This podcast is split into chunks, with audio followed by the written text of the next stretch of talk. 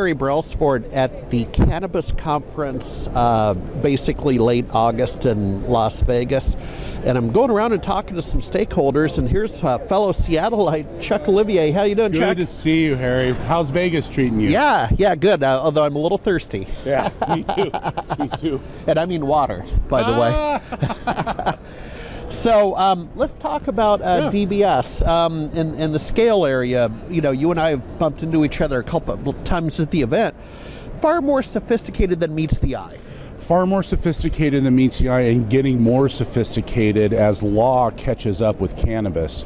Uh, what everybody needs to know, uh, anyone who's packaging grams of cannabis, you're going to need to have two NTEP digits right of zero. That's 0.01 gram resolution on all your packaging scales. So that's going to become law nationwide probably in about three years.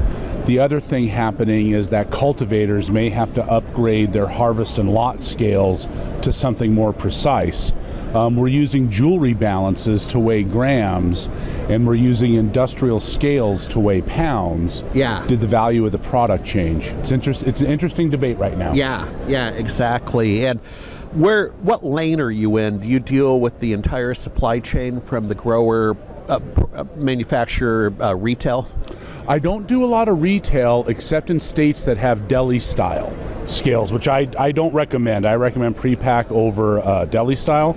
Most of my customers are cultivators, producers, and processors. Okay. Yeah. And let's talk about that. This show was interesting. Uh, first time I've attended, and it appears to be license holders, the the attendee personas, Yes. people that have permits and licenses. Are you are you having good conversations with your target persona? Absolutely, because each state is different. Okay. So what I do, and anybody who's in this industry, when a new state comes online, you've got to read their law once all the way through.